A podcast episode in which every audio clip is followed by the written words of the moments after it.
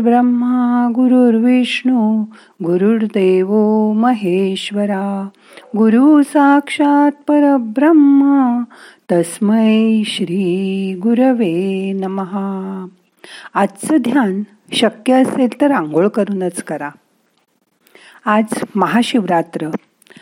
ही माघ कृष्ण चतुर्दशीला असते.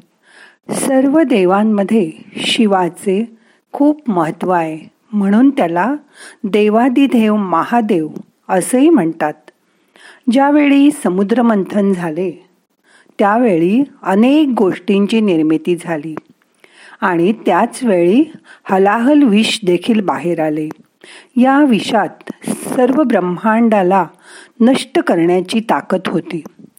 याची शक्ती नष्ट करण्याची क्षमता फक्त भगवान शिवामध्येच होती.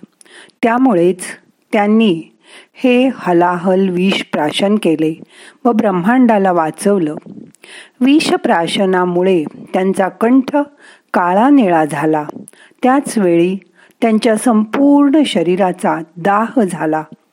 वैद्यांनी भगवान शिवाना संपूर्ण रात्र जागून काढा असा उपाय सांगितला.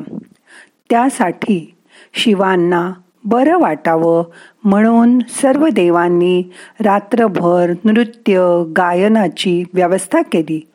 या सर्वामुळे सगळेजण जागे राहिले. या सर्वाच्यामुळेच सृष्टी वाचली. म्हणून या दिवसाला महाशिवरात्री असंही म्हणतात. मग आज करूया शिवाचं ध्यान. ताट बसा. पाठ मान खांदे सैल करा. दोन्ही हाताची बोट झाडा हलवा हात सैल करा. सगळी निगेटिव्हिटी बाहेर निघून जाऊ दे. आता बोटाची ध्यान मुद्रा करा. हात मांडीवर ठेवा. मोठा श्वास घ्या. सोडून द्या. डोळे अलगद बंद करा. आता आपण तीन वेळा ओम नम शिवायचा जप करणार आहोत. श्वास घ्या. ओम नम शिवाय. परत श्वास घ्या. ओम नम शिवाय. परत श्वास घ्या ओम नम शिवाय। तुम्ही शंकराच्या देवळात आसन मांडी करून ध्यानाला बसला आहात अशी कल्पना करा. समोर शंकराची पिंड आहे. त्याला बेलफुलं घातलेली आहेत. या दिवशी भाविक मनोभावे शिवाची पंचामृती पूजा करतात.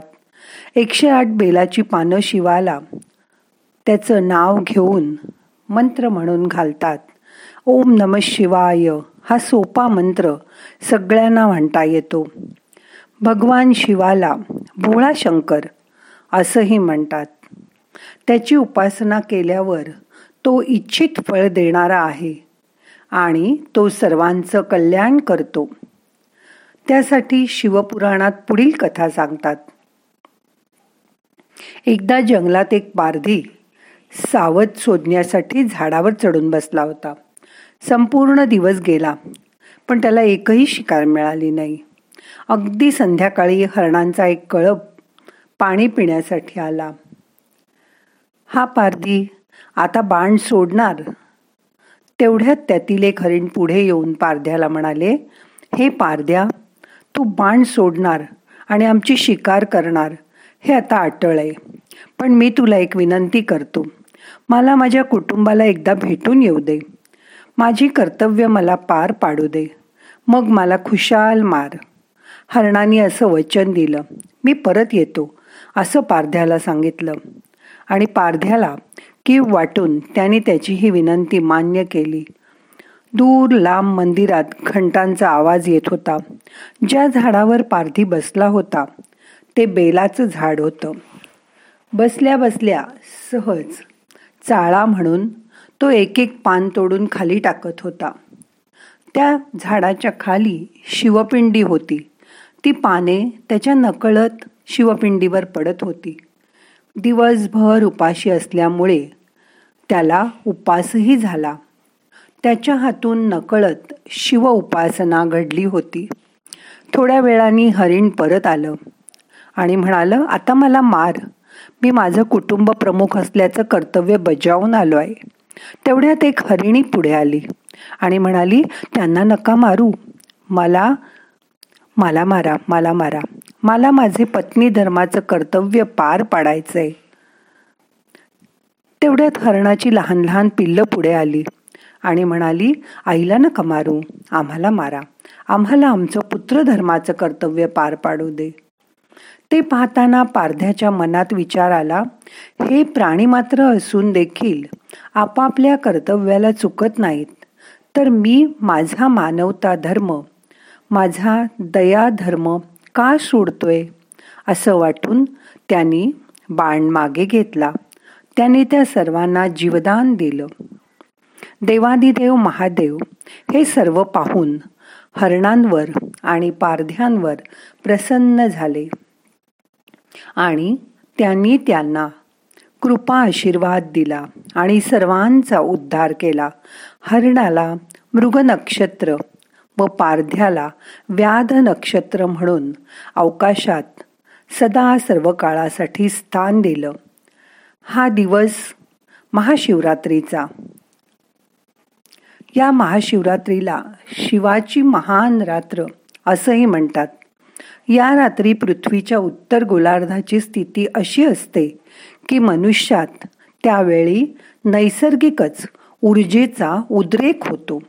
या दिवशी निसर्ग एखाद्या व्यक्तीला त्याच्या आध्यात्मिक शिखराकडे ढकलत असतो. या ऊर्जेला योग्य दिशा देण्यासाठी रात्रभर काही ठिकाणी हा उत्सव करतात. या रात्री प्राथमिक आवश्यकता म्हणजे आपण आपला पाठीचा कणा ताट ठेवून संपूर्ण रात्र न झोपता जाग राहता येणं. अध्यात्माच्या मार्गावर असणाऱ्या व्यक्तींसाठी महाशिवरात्र अतिशय महत्वाची मानली जाते. योगी व्यक्तींसाठी हा दिवस म्हणजे शिव कैलास पर्वताशी एकरूप झाले तो दिवस. म्हणजे जणू काही तेच पर्वतासारखे बनले. अतिशय स्थिर. योग परंपरेत शिव देव म्हणून पूजले जात नाहीत तर त्यांना आदिगुरु मानले जाते.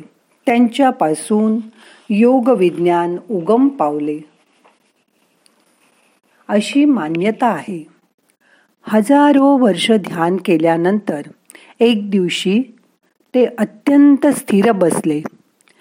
तोच दिवस महाशिवरात्रीचा होता. त्यावेळी त्यांच्यामधील सर्व हालचाल बंद झाली व ते पूर्णपणे स्थिर झाले. त्यामुळे योगी महाशिवरात्रीकडे स्थैर्याची रात्र या दृष्टीने सुद्धा पाहतात. योग परंपरेत हा दिवस आणि रात्र अत्यंत महत्त्वाची मानली जाते. याचं कारण हा दिवस अध्यात्माची ओढ असणाऱ्या व्यक्तींना संधीच उपलब्ध करून देत असतो. प्रत्येक योग्यामध्ये अनुभवात्मक सत्यता असते. योगी या शब्दाचा अर्थ ज्याला एकरूपतेचा साक्षात्कार झाला आहे अशी व्यक्ती. योग म्हणजे शरीर आणि आत्म्याचं मिलन. आणि तेच अनुभवण्याची संधी तुम्हाला महाशिवरात्रीची रात्र देते. हा दिवस तुम्हाला त्यामुळेच हा आनंद प्राप्त करून देईल. आता आपल्याला ध्यान संपवायचं आहे पण त्याआधी आपण जी शंकराची आरती करतो त्याचा अर्थ सोप्या शब्दात समजावून घेऊया का? मग शांत बसून फक्त ऐका. ही आरती तुम्हाला सगळ्यांना येते. ती म्हटल्यानंतर तुम्हाला त्याचा अर्थही माहीत व्हावा एवढीच यामागे इच्छा आहे. मग करूया शंकराच्या आरतीचा सोहळा. शांत बसा. लवथवती विक्राळा ब्रह्मांडी माळा विषय कंठ काळा त्रिनेत्री ज्वाळा ब्रह्मांडातील ग्रह ताऱ्यांचं व आकाशमाळा मालाच्या माळांचं तुझ्या गळ्यात त्या लवथवत आहेत. म्हणजे डोलत आहेत वळवळत आहेत. समुद्र मंथनातून आलेलं विष प्राशन करून तुझा कंठ काळा निळा झाला आहे. तुझ्या तीनही नेत्रातून भयानक ज्वाळा बाहेर पडत आहेत. लावण्य सुंदर मस्तकी बाळा तेथून या जळ निर्मळ वाहे झुळझुळा. अतिशय लावण्यवती सुंदर अशी बाळा कन्या तुझ्या डोक्यावर आहे तिचं नाव गंगा. तिथून अतिशय निर्मळ अशा गंगा जलाचा झरा वाहतो आहे. जयदेव जयदेव जय श्री शंकरा आरती ओवाळू तुझं कर्पूर गौरा. कापरासारख्या गोऱ्या शिवाची आम्ही आरती करतो. कर्पूर गौरा भोळा नैनी निशाळा अर्धांगी पार्वती सुमनांच्या माळा. हे कर्पूर गोरा शंकरा तू भोळा आहेस. तुझे नेत्र विशाल आहेत.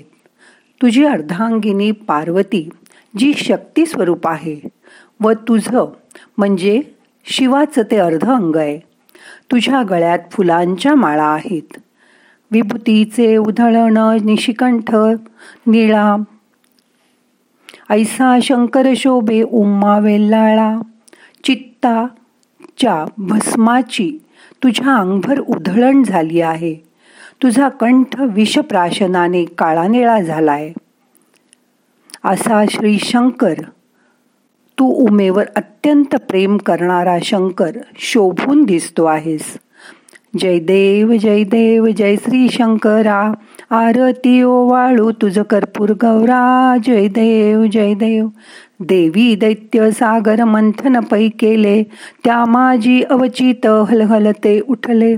देव आणि दैत्यांनी जेव्हा समुद्र मंथन केलं तेव्हा त्यातून अचानक हलाहल नावाचं विष बाहेर पडलं. तेत्वा आसुरपणे प्राशन केले. निळकंठ नाम प्रसिद्ध झाले. जय देव जय देव जय श्री शंकरा. आरती ओवाळू तुझ कर्पूर गौरा. जय देव जय देव. ते तू आसुरी वृत्ती धारण करून प्यायलास. त्यामुळे तुझा कंठ काळा निळा झाला. त्यामुळेच तुला नीळकंठ या नावाने प्रसिद्धी मिळाली. व्याघ्रांबरफणीवर धर सुंदर मदनारी पंचानन मन मोहन मुनिजन सुखकारी. वाघाचे कातडे घातलेल्या गळ्यात नागबंध धारण केलेल्या सुंदर रूप असले असलेल्या मदनाचा तू संहार केलास. पाच मुखे असणाऱ्या मनमोहक व मुनिजनांना आनंद देणाऱ्या शतकोटीचे बीज वाचे उच्चारी शतकोटी नामाचा जो बीज मंत्र तो श्रीराम जय राम जय जय राम हा मंत्र सतत म्हणणाऱ्या रघुकुल तिलक रामदासांतरी. जयदेव जय देव जय देव जय श्री शंकरा आरती आळू तुझ कर्पूर गौरा. जय देव जय देव. त्या रामनामाच्या उच्चारणाने साक्षात रामरूप झालेल्या हे शंकरा रघुकुल तिलका तुला रामदासाच्या अंतःकरणपूर्वक नमस्कार असो. जयदेव जयदेव जय श्री शंकरा आरती ओवाळू तुझ कर्पूर गौरा. जयदेव जयदेव मोठा श्वास घ्या. सावकाश सोडा. मन शांत करा. सगळ्या चिंता त्या शंकराला देऊन टाका. मन निशंक करा. शांत मनाने त्याची आराधना करा. पूजा करा.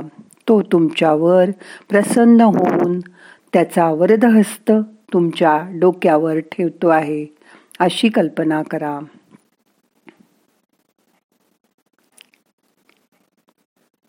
आता आपण सावकाश दोन्ही हात एकावर एक चोळूया आणि डोळ्याला हलकं मसाज करून डोळे उघडूया. प्रार्थना म्हणूया. नाहम करता हरिक करता हरिक करता ही केवलम. ओम शांती शांती शांती.